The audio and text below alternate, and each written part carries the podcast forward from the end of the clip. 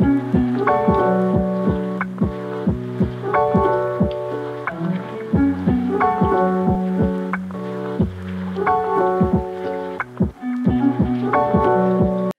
welcome back to Matt, the Matt Pfeiffer Experience. I'm your host, Matt Pfeiffer, and I am excited about today's show. I have on a very special guest, Keenya Kelly. You guys know her from TikTok, you guys know her from Instagram. She is a marketing guru, she is an author, and she's going to talk to us a little bit about the behind the scenes of her life. And I'm so thankful for her and for her vulnerability. And so, as you guys are hopping in, make sure you guys greet her, make sure you guys give her a warm welcome.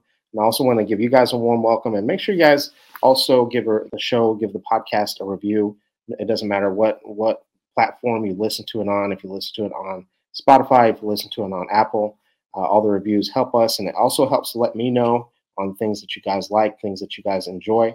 And so make sure that you guys are uh, make sure you guys do that if and when you get a chance. And I certainly appreciate that. Uh, and so with all that being said once again, thank you. It doesn't matter where you're streaming this from, if you're streaming this from, from YouTube or Twitch or Facebook or LinkedIn. Uh, so we are all over the platform, but make sure that you're also engaging this. Make sure you're, you're hopping into the comments. Feel free to comment and talk to one another, but also let's make sure that we keep it appropriate and also um, make sure that we're, we're very sensitive to uh, what other people have going on. So thank you very much. And with all that being said, let's welcome Keenya Kelly. So, Keenya, thank you very much for hopping in. We appreciate your time. We appreciate uh, all the things that you do in terms of your service with teaching people about marketing and with teaching people about branding. You know, I certainly have taken a lot from you. Uh, but tell us a little bit. I'm going to toss it over to you. Tell us a little bit about yourself and how you got into it. For sure. And so thanks so much for allowing me to be here. So, you guys, I am Keenya Kelly, hailing from San Diego, California. Uh, I have been in business pretty much my whole life. Um, now, I got into TikTok uh, at the beginning of 2020. We had a branding and consulting business at the time. We were doing well, focusing on Facebook and Instagram. Uh, but when the pandemic hit, I just started praying, like trying to figure out what I was going to do because I didn't know if we were going to go into a recession. And I just felt like I heard God tell me to get on TikTok which I thought was the wildest, dumbest thing I've ever heard in my life. Uh, but I said, this could be the one. Let's jump in there. And so jumped in on TikTok. Of course, didn't know what I was doing. All the buttons, I felt like I was 95 years old uh, on the platform, but I kept going. Six months, we were hit 100,000 followers. And now, two years later, we're right around 500,000 and we've made close to a million dollars from TikTok. Whoa. Yeah. That's uh, that's absolutely crazy. So, um, I you know, and I know that um, that you've been very one of the things that's very unique. If you if you're not following Keenya already, and it's uh, if you want to follow her, it's Keenya Kelly, um, Keenya Kelly on all of her platforms, uh, Instagram and TikTok. One of the things that's unique about her channel, there's a lot of people who talk about marketing. There's a lot of people who talk about branding. There's not very many people who are very open about their personal life and how they actually got into it and how they transitioned from uh, a, a, a certain type of life to the life that they currently have. And that's one of the things that I appreciate about her. That's actually one of the things I think that kind of brought us together was uh, was that you went through a, a pretty rough pretty rough divorce. Yep, sure mm-hmm. did. tell, tell, us a little bit about that. How uh, uh, when when did that happen? Yeah, so I actually got married in I think it was October of 20 13. So I dated my ex husband for three years. The surprising thing to a lot of people was I was a virgin uh, when I met my ex husband. And so that was kind of like the woohoo, I found the one. Mm-hmm. Um, we dated for three years, got married, and within eight months into the marriage, I realized that he had been unfaithful. Uh, and not only had he been unfaithful in the marriage, but he had been unfaithful the entire time. Yeah. And so that was devastating. That, that, I mean, I can't even imagine. Not only did you, wait, right? But you know, you it sounds like you did everything that you know everyone says that you're supposed to do. Yes, absolutely. Right? That's what I thought I did. you know, and you still can do everything right with the right person, and that it's great. But with the person that is not honest, then it's a nightmare on Elm Street. Mm-hmm. Tell us a little bit about, about that about the beforehand. I think that a lot of people, as they're listening, can relate that uh, that they experienced um, cheating and infidelity early on in the relationship. But mm-hmm. for you, um, what I think what, what's unique about this is that you guys were married and you guys were because you, you didn't find out until after you were married and where right. a lot of people they find out like when when they're dating and things of that nature but um, and i think that a lot of people have a fear of making the decision to actually get a divorce mm-hmm. after finding that out and they decide to stay a little bit longer what mm-hmm. what was uh, what was what was going through your mind and what was that thought process like for you um, so when I found out that he was unfaithful, first, of course, I was devastated. And then because I'm Christian, it was like, oh, you fast, you pray, you know, you talk to him to figure out what's going on. And initially, he just would not admit he had done anything. Um, and then when I found the girl's number and called her and she admitted it and all this stuff, um i i started just having like lots of different things like oh my god i'm embarrassed i'm ashamed i'm devastated. Is he gonna re- like quote unquote repent? Is he gonna ask for forgiveness? No he was not. Um and having to still go to work you know yeah. still having to do what you're doing. Because at the time i had a hair show for women with natural hair. Yeah. and when i found out i had a show the next week. So i had to still perform because people had paid to so it was i still had to like keep going in the midst of my world just basically collapsing.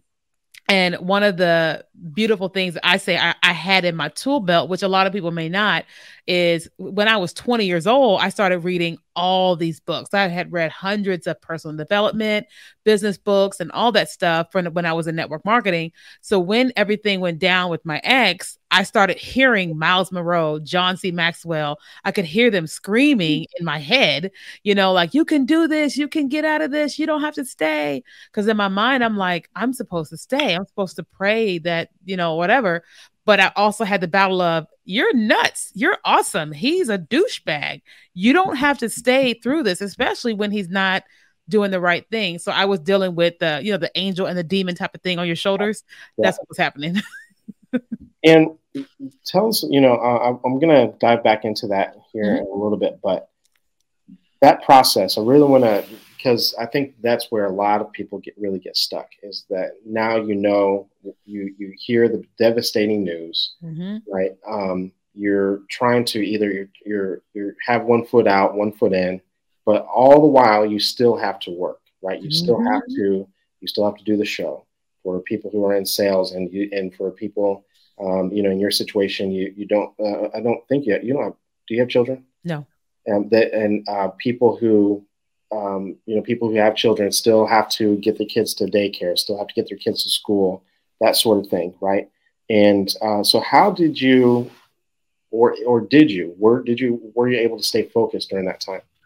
Um, I would say I didn't realize that I could put things in boxes, but I was some somehow able to put things in boxes. So I, of course, I still had to deliver with my show, so people could see something was wrong or whatever, but I was still just moving forward. I had no choice. It was like that I had no, I could like get sued by all these different companies, so I had no choice. Now, when the show was over with, it was like I, I, mean, I was barely functioning. I was getting up and I was going to work, but I was crying during the daytime. I was crying on lunch break, you know, crying on my way to work, crying on my way home. I was just crying all the time. And I let myself cry because I was hurting. Was there any type of process that you went through? Like, you know, uh, I know that you're a woman of faith. Did you, uh, did you pray? Did you meditate? Were there any mm-hmm. uh, practical tools that, that you would recommend to people? Did you go for more walks? Um, what type mm-hmm. of like self care, if anything, did you do? Or let yeah. me rephrase that: that you would do if if you, if you were talking to someone that were kind of going through that.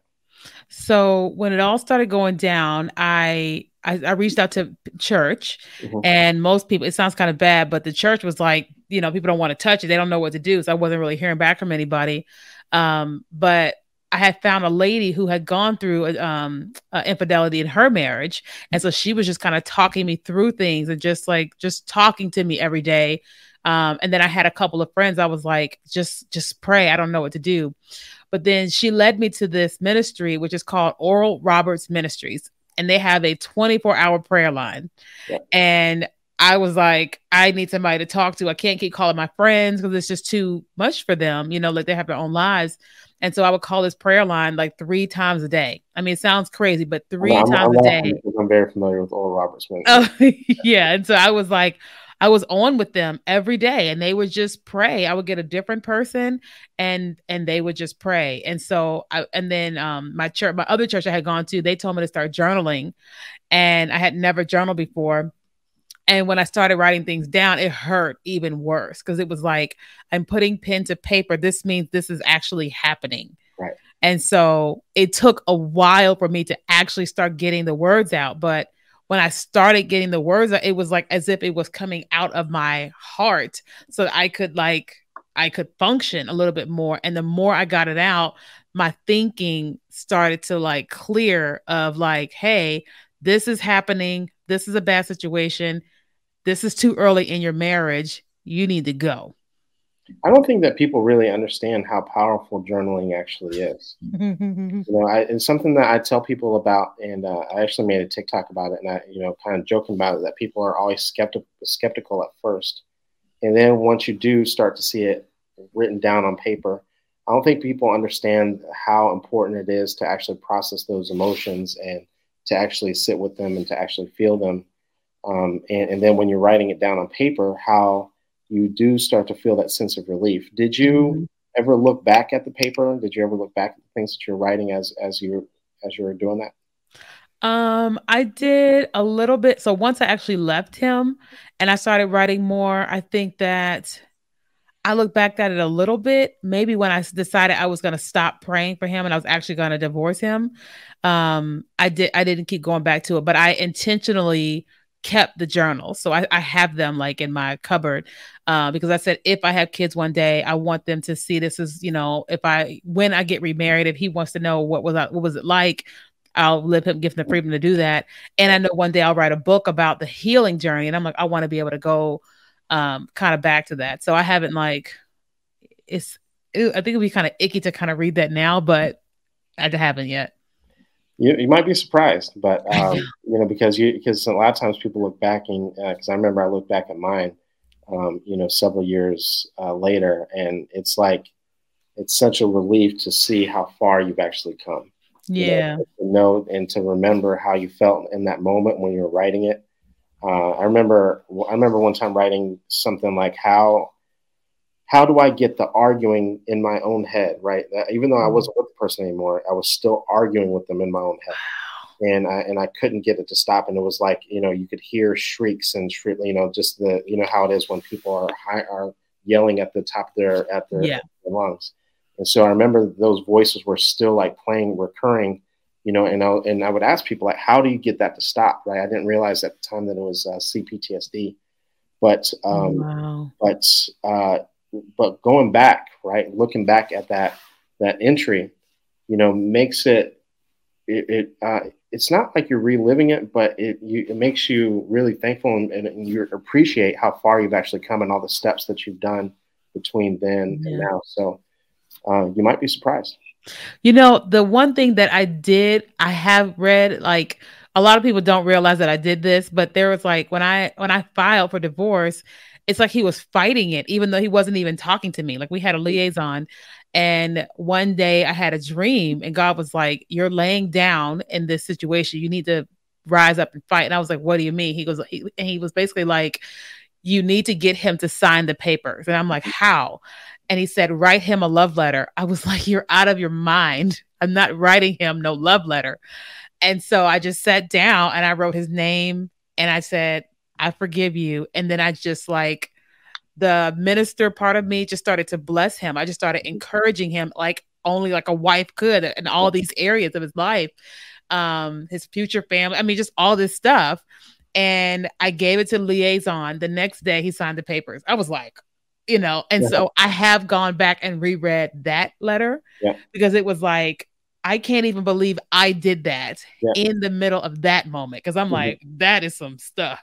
Tell us a little bit more about um, because I think that you know for a lot of people who are going through this, one of uh, I think that a lot of people struggle is people pleasing and codependency and not wanting to be the bad guy, not wanting to be the villain. And I know that people who uh, are, who have um, who come from a background of strong faith typically struggle with that too, right? Because the typical thing that you hear from your church and from people around you is you know, just stay through it, just try to work it out, mm-hmm. you know, those sorts of things. And, um, but a lot of times internally, you know that that's not necessarily what you want to do, but you mm-hmm. also don't want to be the villain.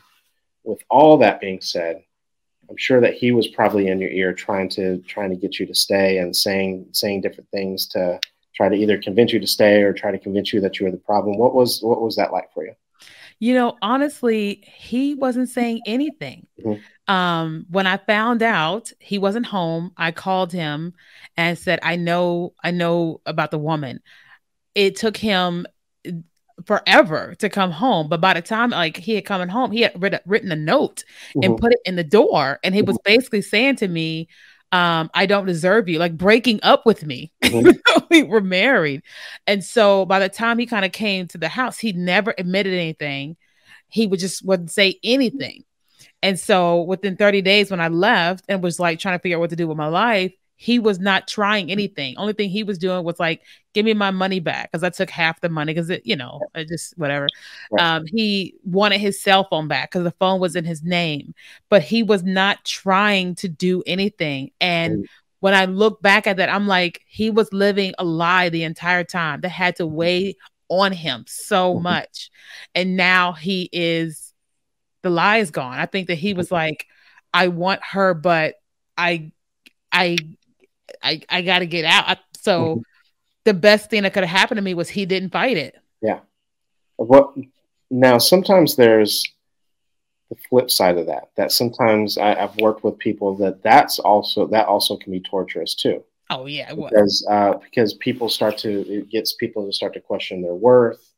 Um, not that it yep. has anything to do with your work, but when you're in it, that's how you begin to feel. You start to question. You know, did this person ever love me? What was that? Yep. What was that like for you? Yeah, I I I wanted him to fight for me and he mm-hmm. wasn't. Mm-hmm. I wanted him to call and want to meet. I wanted all those things. Um but because I was I started therapy immediately, uh, like two forms of therapy. I started journaling immediately and I was going I went to a different church that wouldn't know anything was going on. It was like the me that w- I had been building up all these years with all these books and stuff was like I wanted him to fight, but the other part was like, but if he doesn't fight, this is going to be a little bit easier. But the the devastate the bigger part of me was I want I want this fight. I want it. I want this from him. Um, and he, when he wasn't giving it, I was devastated. I mean, I was miserable for like months, weeks, months, just like why doesn't he you know i don't think i wanted it, why doesn't he love me it was more so like how could he do this to me i thought he was abc like I can't believe this, you know. Um, that's kind of how that was, and it just took a while for me to like come out of come out of it because I didn't feel like it was like a part of me was like, is it because I was inexperienced sexually, you know? But I was like, we were together, you know. Anyway, I, I I had all these thoughts, and then it was just like, wait a minute, you know what he told you before you ever met him, dated him. He was very sexually active, so maybe this has nothing to do with him. But I think it really was I had all these books I had read that mm-hmm. the hurt me could also hear the one that was like, hey, no, no, no, this is what's happening with this person. And so it was like it was balancing me out, even though I was a hot mess. Yeah. And and what about your friends, your family, you know, people that were close to you? Uh, obviously, it sounds like you had a lot of support from the church. Mm-hmm. Um, did you feel a lot of pressure from them? What was that like? So no, I, I, it sounds really sad, but I wasn't I didn't really hear from anybody. Like when everything went down, I called my mom and told her, my grandma, I told my sisters, and nobody really was saying anything. They weren't calling, they weren't texting, nothing. Um, which was sad. you know, my best friend, she was calling and texting.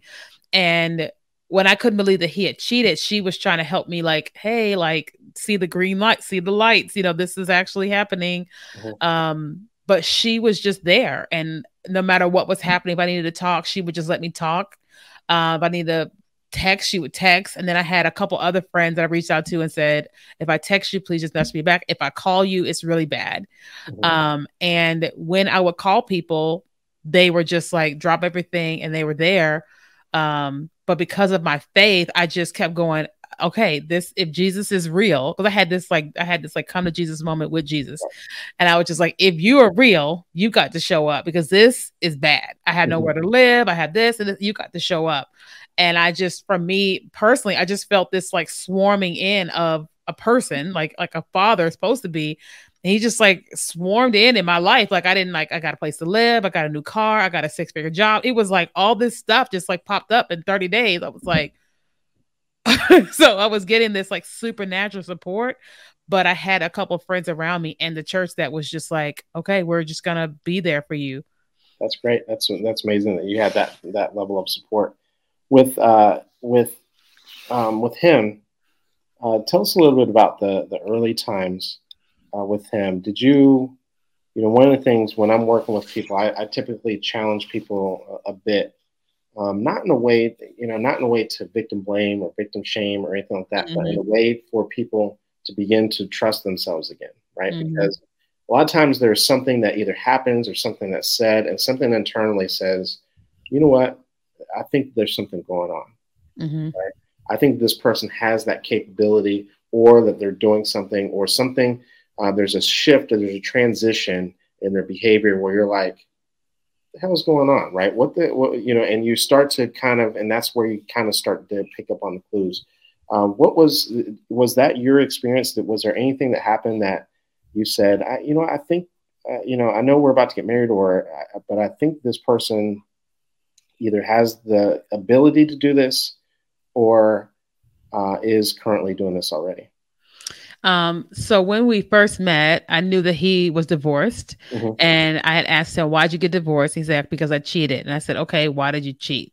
Mm-hmm. And he shared with me some type of thing that had happened with him and his wife. She was no longer having sex with him, and I mean all this that he was saying and but he was also a person of faith in the church faithful i mean just kind of like me and so i'm like okay so you're telling me you have not been unfaithful to anybody since yes and i'm like okay so i'm just trusting and believing um but i would say that one of the red flags was probably we had these times that he um he would say he's to go play basketball or whatever and i wasn't hearing from him for like forever. And i'm like oh maybe just played ball for a long time. Uh, or times when we were to plan to hang out for the weekend and he's like oh i'm really tired from work.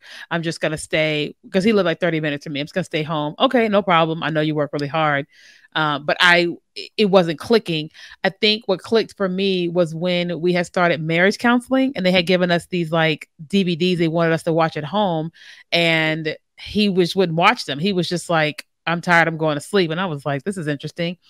Um, but my friend told me that it was a red flag when it was time for him to go get his tux, and he just kept delaying and delaying and delaying. And she was like, a man that's excited to get married is not doing that. And I just was like, he's just being lazy. I just it just wasn't it just wasn't clicking for me. Um, but it was just like these little bitty moments of like I was super happy and he was just chill, but he was mm-hmm. always chill. So I was like, maybe he's just chill. You know what I mean? Right. Yeah. Um, and let's let's move forward. Like, so you guys get the divorce, and it sounds like your your life was starting to move forward, and you're mm-hmm. you're definitely a, a, lot better off now than what you were before. But I, obviously, you know, um, me being a business owner as well, I know that we don't just despite what people think, you don't just jump from one stage to to the next, right? No. So, um, what was that transition like? You know, for you to transition, and what was the beginning stages like to for you to actually become Keenya Kelly, who we see in front of us today? For sure. So before I ever met my ex, I had gotten into uh, network marketing in like 2002, and so I had been exposed to people making a hundred thousand dollars a month, a million dollars a month. I had read all the books and I had started a couple businesses here and there or what have you. But once I left him, of course, I had to get a job. Mm-hmm. And once you get a job as an entrepreneur, you still have that like, hey, you can't tell me what to do. I I, I want to have a business. Um, and somebody called me and recruited me back into network marketing, and I made six figures really fast because I knew how to do it. But I was in this, I was having lots of different things. One, the moment of like, I'll show you. I don't need you. You're not going to embarrass me. I'm going to go and be wildly successful. And so nobody, everybody will be like, wow, look at her. So I was determined to be successful. So I had a billboard in the city and everything within months. And people were just like, wow, you know. Um, but I, the entrepreneur me just has always wanted to be very successful financially and have a lot of time freedom. And after getting a divorce, I decided to move to Houston and I, while I was working my job, I worked for Sprint on the corporate side mm-hmm. and that network marketing company. Uh, Periscope came out, the live streaming tool. Yep. Yeah. And I kind of just started streaming on Periscope to try to recruit people in my network marketing business. But everything that I knew about business and branding and stuff that I had read over all the years was now coming out on the live stream. Yeah. And the people that didn't want to be recruited by me wanted to consult me. Mm-hmm. And I was like, I don't have a consulting business. You can't consult me. And I invested my first $300 into a consulting call with somebody, and they said, You need to start a consulting business. And yeah. I was like, and so, but I was still dealing with, I didn't know it, depression from the mm-hmm. divorce, shame, embarrassment, PTSD. I mean, all this stuff, still dealing with all that. But I'm like, this is all possible. So I was just kind of like inching my way through, like, can I do this? Yeah. Is this the time for this? Because my name is Keenya Kelly Griffin, and I'm like, nobody knows whatever. And I was just like, okay, so maybe I should just try it. Um, and it's one girl kept calling me Keenya Kelly, which is my middle name. And I said, well, let's go with the name Keenya Kelly and get the domain and see what happens. yeah. And uh, so when were there any plaguing thoughts? I know typically when you transition, when you make that ch- type of transition, there's typically a lot of plaguing thoughts that because uh, because uh, that's that's a lot of people's transition. They have to find a job, they have to start looking for a new place and that sort of thing. You start thinking about either everything that the ex said or things that other people have said that you can't do it, you're not capable. Mm-hmm. I think especially I think that's uh, especially true of a woman that uh, that you're you know even if no one has said it, the the perception for um, especially a lot a lot of times, not all the time, but um, in in the church is that you need a man to help support and provide and this and that. And so, was there anything like that that started going through your mind that maybe that you weren't capable and that you had to overcome? And if so, like what what was that like? What did you tell yourself to overcome those thoughts? Um, so I actually was never used to a man being supportive. Like my dad was not around. I mean, he's around now, but he just wasn't in our lives. Yeah. And so I was used to my mom kind of fending for us. And then as a kid, like we kind of had to parent ourselves in a sense too.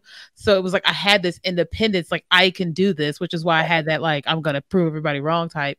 So I wasn't really dealing with that. Oh, I have to, I need a man to do this. Um, and it sounds kind of mean, but most people online that know you better not say nothing to me. Mm-hmm. Like they just I didn't even have to say it, but people weren't saying anything like you can't do because before I ever like before I ever met my ex, I was already doing these big hair shows. I was already killing it, mm-hmm. you know. Then I just went through this down thing. And so the or the audience that kind of knew me was like, they, they was like weren't they back. probably would talk about how my back right. but they knew not to say it to my face mm-hmm. uh you know um but i would say i was dealing with like is now the time is now really the time for this can i really do this like before i did my first live stream i was so afraid that my ex was going to show up on my live stream Mm-hmm. You know, and then I was afraid that the women he cheated with, they were going to show up because I was like, oh no, like anything could happen on live stream.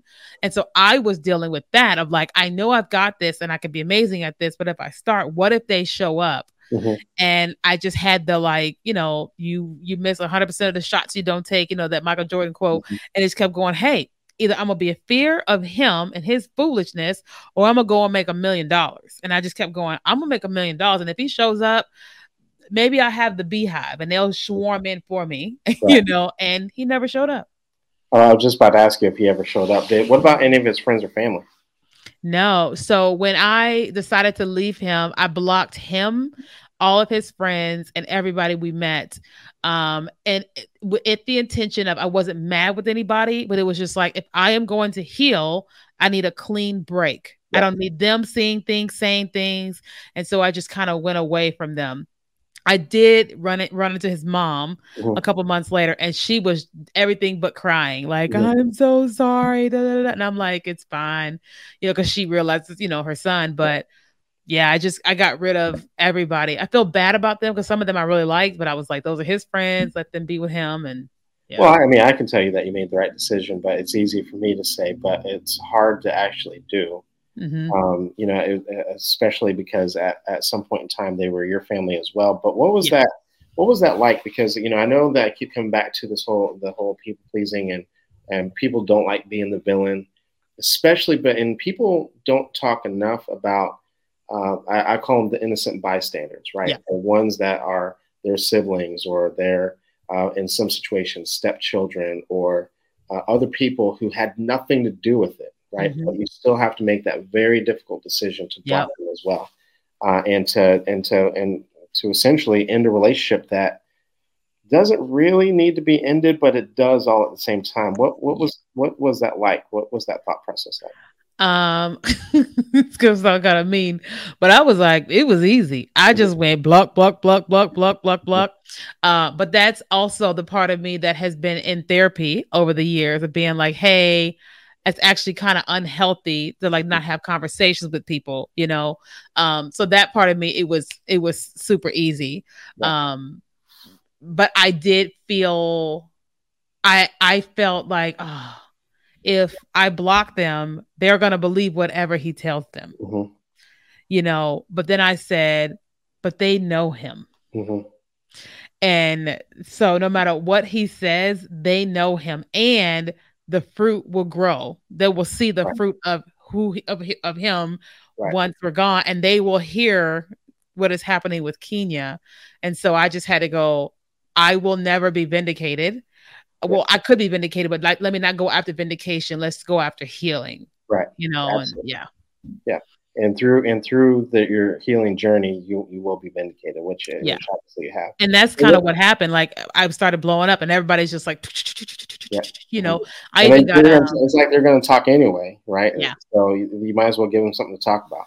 Yeah, that's like um, I think it was two years ago, I got a Facebook DM from his ex girlfriend, mm. not the one he cheated with. And she was just like, Hey, I sorry to bother you. I was in a relationship with your ex husband for three years. And he said bad things about you, but God told me to go find you on YouTube. Because years after going through a divorce, I had I had this show. It's called You, Me, and Jesus, where I talk about my relationship with Jesus. And she said, God told me to go on YouTube and find this video of you. And mm-hmm. she said, I found it. It was two hours long. She said, I watched it. She said, I was in shock. You're nothing what he said that you were. Because I never, I never even said on YouTube that he cheated. And she was in shock of who I actually am. And I can't remember what she said, but I'm like, I'm also kind of like a prophet where I hear God and I tell people what God is saying. And so I said, God, give me something to say to her. And I just, and I just blessed her with all this stuff God was saying. And because I knew she was broken and she was breaking up with him, I knew she was broken. And so I gave her that thing. And her message was, oh my God, you know, yeah. and then, you know, we just, you know, it's gone. But that was kind of like, that was my moment of like, hey, he's still talking because he he can see through the grapevine and now she can see too and mm-hmm. she probably gonna be like yo i just talked to your ex-wife mm-hmm. yeah absolutely well and and uh, you, you mentioned before that you talked to the person that uh, that he did cheat with and what was that yeah. conversation like yeah so when when i woke up from the dream that he was cheating and god told me to check my phone records i said i saw the number and i just called it it was like three in the morning and i just said hey do you know such and such she says yes do you know that he's married? And she paused. No. And I was like, Yeah, I'm his wife. And she was just, she just, she just sat there. And I, and I said, and then I just hung up because it was like, this is not a her issue. This is a him issue. Yep. Um, and when he finally came home, he was like, I didn't cheat. I, you know, I just went out to dinner with her. And um, she texted me, which is like are, some of the excuses I hear. yeah, yeah. Because, because you know, it, it it's um you know I know that everyone considers certain things cheating and you know but like dinner like going out to dinner with somebody else isn't cheating like that's going to be a viable excuse right like you know but I mean I've heard I've heard just about anything it didn't mean you know uh some of my when I say favorites I mean some of the worst excuses yeah um uh yeah I had sex with her but it didn't mean anything uh so it doesn't count as cheating or well, some of my some of my most favorites are when uh, they get upset for somebody else cheating when they're really actually dating on a break or they've actually broken up. and They consider that cheating because, and it's uh, it, it, gets all the all the stories get very very interesting. Yeah, for sure. Mm-hmm. Uh, so so you so you said that he came back to you and said that it was just dinner. Yeah, I said he just went to dinner or something, and and and I told her. He said, and she said, "Did he say we had sex?" I said, "Did y'all?" She said, well, "Ask him," and I knew the answer to that. Yeah, you know um but was she trying to protect him in that moment No, I think she was kind of surprised that he was lying, mm-hmm. and I, and I think what was happening was he was texting her one thing while her and I were talking. Yeah. Um, because later when I looked back at the phone records, I said, okay, what let, us see what's transpired here. And once her and I hung up, she called him yeah. immediately. And I said, okay, he's not home, which means he's not with her, he with somebody else. Yeah. Because it was, you know, too late at night or whatever. And I was like, what in the world? Um, so she calls him and they have this long conversation. So I think that he went into she's crazy, we're separated type of, you know, that whole yeah. ordeal. Mm-hmm. Um, and so she never popped off, and I never popped off on her. His mama popped off on her, mm-hmm. but you know, yeah. yeah. Uh, one of the things that happens a lot in situations like this is uh, you have a person who um, doesn't tell you the entire story, right? Obviously, they're trying to cover up a lie, but there's a lot of reasons why uh, there's a lot of motivation for them not to not to tell you the entire truth. Mm-hmm. You have a lot of questions. You're trying to piece everything together for healing, you know, but they don't provide it right? Mm-hmm. And so, you, and you, and one of the things that you mentioned is that you're looking for for healing, which a lot of times closure is part of that healing. Um, did you experience that, or was he very forthcoming, or what what was that process like, and how did you find that closure that you that you needed through that process? So he never admitted that he cheated. Um, I just ended up leaving, and he just was not receptive, not trying to do anything. Um, and so once I finally filed, I was going through like the all the processes. I realized, oh, and I was in therapy too. She said, my therapist was like, you have to re- realize that he may never apologize or whatever. Um, that same day, he sends me like a short email, like, hey, I'm sorry how I treated you when we were talking. Like he never admitted he cheated. I'm sorry how I treated you when you're talking. And I can't remember what he said. And I said, hey, listen, if you want to talk to me, we're married you are welcome to tell me what your availability is, and you and I can meet face to face and have a conversation face to face because I deserve that. And I've never heard from him since. Wow. And so I used to just write in my journal, God help me to forgive, even if he never apologizes. And I would mm-hmm. write that like it was lines every day, and I would say it every day. Um, and I just kept saying that. And then, like, over time, over the years, it's just been like one thing after the other, just been able to just heal like little moments, you know. So I never got official closure. I would say, well, I can't say that. Um, it's kind of crazy, but years later, I, you know, I, I'm very, very spiritual. And God, like, He invites me to do things that doesn't make any sense to the average person And about four years ago, he asked me to write him a letter asking for forgiveness. Mm-hmm. And I was like, I didn't cheat on him. Why do I need forgiveness? He goes, Well, you know, because we believe that if you sin against someone and you don't ask for forgiveness, you know, it's, you know, whatever.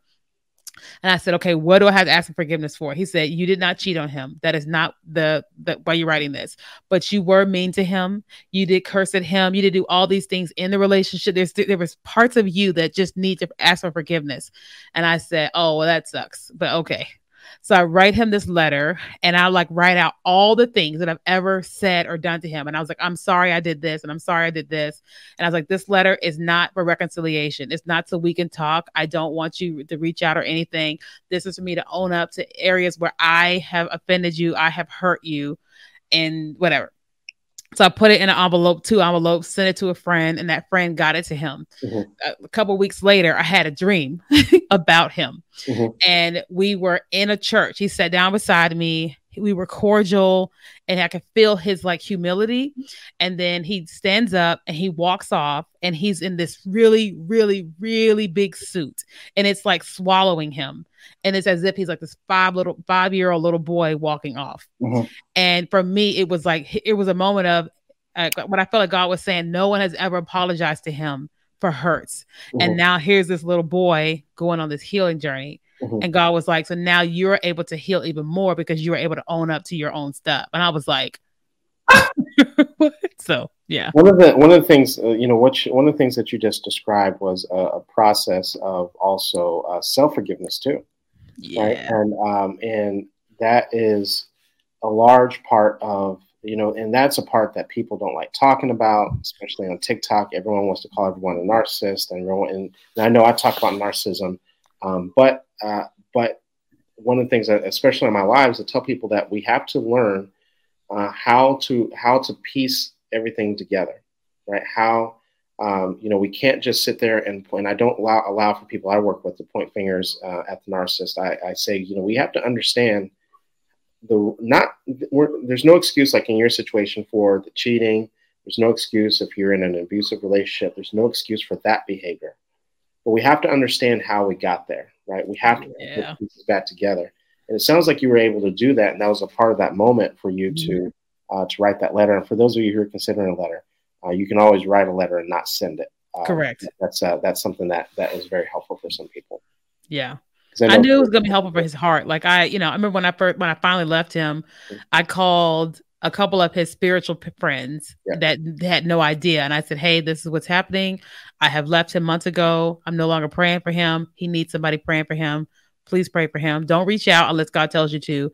And it that was like my another like release of like, "Hey, I loved him at one point. I don't hate him. So he needs help from people. And I was like, okay, here, you know.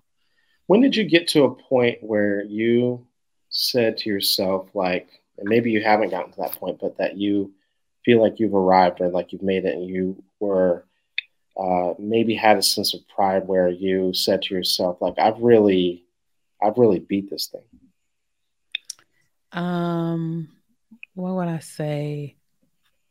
I would say, oh, you know, when, because you know, Facebook will show you memories of like years past.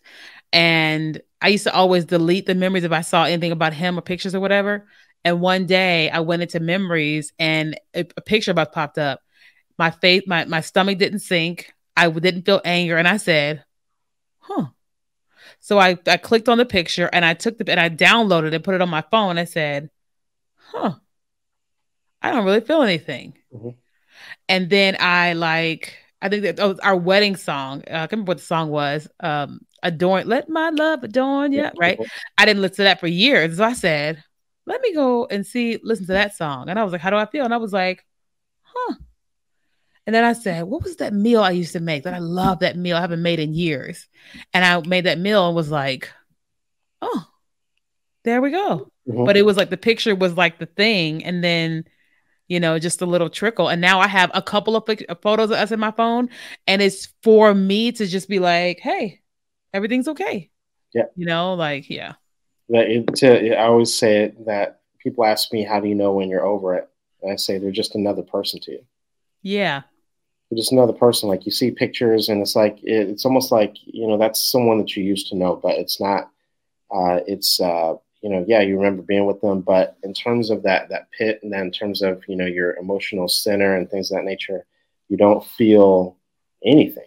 It's yeah. just another person, the same way that you would see a person. If you see just a random person in the grocery store, you don't have this emotional tie, mm-hmm. right? They're just another person. Yeah. Like, even exactly. if you knew them, you knew them back in the day when you're in kindergarten or whatever, you may remember the memories, but that's that's really about it. Yeah. Mm-hmm. And uh, and and what about now? What what do you? What are some things that you like to do now? That uh, uh I'm assuming that there's a continuous a, a maintenance phase of your healing. Uh, what does that maintenance phase look like? Um, so I did a lot of therapy for many years. I've done um, like I believe in deliverance, like you know, things you got to deal with. I did a lot of that. Um, and then I started listening to a book from Oprah called What Happened to You mm-hmm. uh, by her and I can't remember the guy's name. And as I was listening to that book, I was it was taking me back to all these like traumatic memories of just my life, like being whooped as a kid, you know, being neglected and all that type of stuff. And I started realizing, oh, I've got some traumas that are in my life, and some of these stem with my dad, um, that led to me marrying my ex husband, like you know, anger against men, and I started doing EMDR therapy I actually started it last year and we started going through the process of trust and all that. Um, and when I started in that process, I got on dating apps mm-hmm. and I got triggered by a very strong black man. Mm-hmm. And it was just by him being strong and being yeah. black and being, he wanted to talk to me. I mean, completely triggered. And I said, Oh, something's happening there. Let's go to therapy with this. And I've just kind of been just like continuously just allowing myself to like go through these just journeys of like, hey, let's go childhood and let's bring it all to present day and let's walk through that kind of healing journey. It's like even now, like I'm not officially dating or anything like that, but I'm like, out meeting men in general. And I'm like, okay, so what what am I feeling? Like, am I feeling scared? Am I feeling whatever? And if I have these moments, I'm like, all right, we got to go home and process this so you don't ruin something or whatever, you know. What is the dating scene like now? Now, you know, after that experience.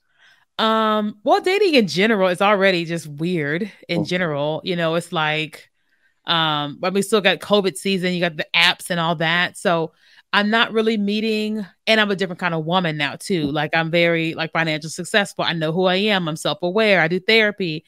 So I encounter a lot of men that encounter me. They're like, "You're amazing," but they all know, "Hey, I'm not the average." Like mm-hmm. I don't say that to them, but I can tell because they're just like they do this like freeze like if mm-hmm. i go to her i got to be ready type or whatever mm-hmm. so i find myself with a lot of men just like like they're looking in the window and they're like you see us but i'm not ready to open the door yet to you and i'm like okay mm-hmm.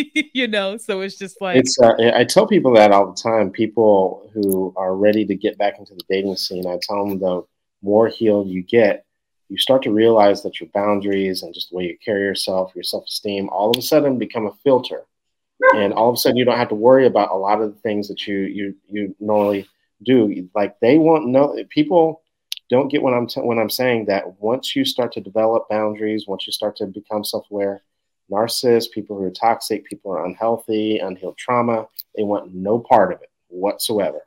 Oh yeah, people who you know, and, and not saying you know because you know through this process you haven't you haven't presented as someone who thinks you're perfect or anything like that. You know, you don't have to be perfect you know, but just being self aware, right, and, and understanding. And because one of the things about being self aware is that it doesn't allow for uh, your insecurities to overwhelm you. And that's yeah. a large part of it. Your unhealed trauma it doesn't you you're aware of it, so it doesn't overwhelm you. You just know where your shortcomings are. And you just don't you just don't allow for them to uh, have a negative impact on your life. Yeah, that's the truth. That's like I, I had a, I have one of my therapists, I have a couple of them, and I was just like, "What is wrong with people?" And she goes, "What do you mean?" I'm like, "I'm encountering all this stuff with people. Everybody just wants to dump on me. Everybody wants something, and yada yada yada." And she goes, "Well, you're only noticing it now because you're you're healed a little bit more, and now you have boundaries in place, and you're realizing how many people." Don't have boundaries. Yep. And because they don't have boundaries, they encounter yours and they're like, they, they're just whatever by it. It's like, but that's not has nothing to do with you. You like that's a them thing. Yeah. And so, like with the men you were saying, it's like, oh, I'm going, okay. Most men are going, oh, she's not an easy girl. Mm-hmm. Um, I can't run, run over her. Like she's a Jesus type of girl. So you know she's gonna be praying. you know, so it's just like, oh, it sucks because you're like, well, it sucks in a sense because you're like, I want to date, I want to meet somebody, but you're like, no, you're no longer with low hanging fruit. You're with high value people, and high value people are going to evaluate you before they ever even approach you. And yeah. I'm like, all right, well, keep looking. Yeah, absolutely. uh, it's, it's, well worth the journey. I, you know, I, I uh, you know, I can that part I can certainly relate because it happens on it happens with the guys too. Uh, yeah, with men who I work with, uh, and we start working on dating. Uh, it happens, and and I'll tell you what, women say that they want a, a man who is emotionally intelligent and can set boundaries and uh, those sorts of things until they actually run into one. And it's exactly what you just described, where, you know, they're, you know, like on the outside and they know that they're, they know that there's a lot of, of things and a lot of aspects of themselves that they're not ready to work on. And that's really what it, what it, what it comes down to. You know, a lot of times p- people who struggle with low self-esteem, they're looking for, they're naturally attracted to people who uh, haven't worked on themselves mm-hmm. uh, and have low self-esteem and codependent issues and unhealed trauma and things of that nature because what happens is that they know that they don't have to work on themselves. They know that they don't have to be right right? And so you just, you're just naturally gravitating this reason why people say so often that like attracts like. Yeah. Mm-hmm. it's it's yeah. Yeah. I was gonna say something i forgot i was gonna say but yeah, yeah. what is uh what has emdr been like for you? Um it has been life changing. It's been hard. So one of the things when I was listening to Oprah's book, What Happened to You, um, it hit me that, oh, I have food trauma. And I was like, why do I have food trauma? Because uh, I found myself like I lost a lot of weight. I used to be very, very fit. And then I got hurt. I hurt my knee running one time. And then food became comfort after the divorce, which was never my thing. And I gained all this weight. And so I was trying to like, you know, trying to get out of that. And then like for a short period of time, I was struggling financially when I left. So it was like you just you don't know if you're gonna have money again. And as a kid, we dealt with that. Yeah. So when I was had money and all that, I was like, why do I dealing with food I'm Like I feel like I gotta eat everything or like what is what is happening? And so I started EMDR and we started like just going through like when was the first time I felt like I didn't have enough food to eat. And we just started doing that for like I think it was like uh, maybe it was two months. And then all of a sudden one day it just broke. My thinking about buying organic and then going to the gym, it just it just broke. And I was like, oh, this is great. Yeah. And so I decided, all right, so now let's deal with trust. You know, because I'm like, I dealt with broken trust as an early kid, and then you know, mom, dad, then the ex-husband. And I'm like, okay, so let's deal with that. That has been like Hiroshima. It's like the biggest, yeah. oh my God, awful. Because you're like, each session, you're like, because one of the memories was like, what is the hardest memory about finding out he cheated? And it was like standing in the hallway crying, and he's just like not even looking at me. He won't talk. And I'm crying for like an hour and a half, and he doesn't say anything. He's not apologizing, feeling helpless and all that. And her just like walking me through, like helping me heal from that, like introducing myself to myself in that moment to give myself the comfort that I needed. Like I, I, saw myself in that moment, like um, collapsing on the floor, and the and I comforted myself. And so, like when that time, like that session was over with, I was like, did I really just comfort myself in the moment that I didn't get? Is that really real? And the next day, when I was journaling, whew, I broke down. It was like, oh my God, I needed that. Like there was nobody there that comforted me now I've just got this comfort. And I never knew that that was possible to kind of get that. Yeah. And I'm just watching me heal in like these amazing ways. Yeah, absolutely. Well, Keenya, it has been absolutely amazing. you can tell by the, the chat that people have really gravitated towards this and really have taken a lot from you. Uh, you provide a lot of wisdom, a lot of knowledge. And so we appreciate you. And let us know again where people can find you at and tell us you we everyone's looking at your book behind you what, what tell us about your book as well yeah guys so my book uh, it is called uh, Before You Quit Your Job, a strategic guide for entrepreneurs. It's teaching you how to strategically plan before you uh, quit your job. But I, I teach uh, female coaches how to use TikTok to market their businesses. But so all the things. Yeah. So I, I uh, so back in the day, so people who know my story, um, I, I was not strategic about quitting my job. But, you know, that was just that was my journey. So everyone's on their own journey, but I'm thankful for sure as well. So, uh, Keenya, thank you very much, and we will have to do this again. Yay! Thanks, guys.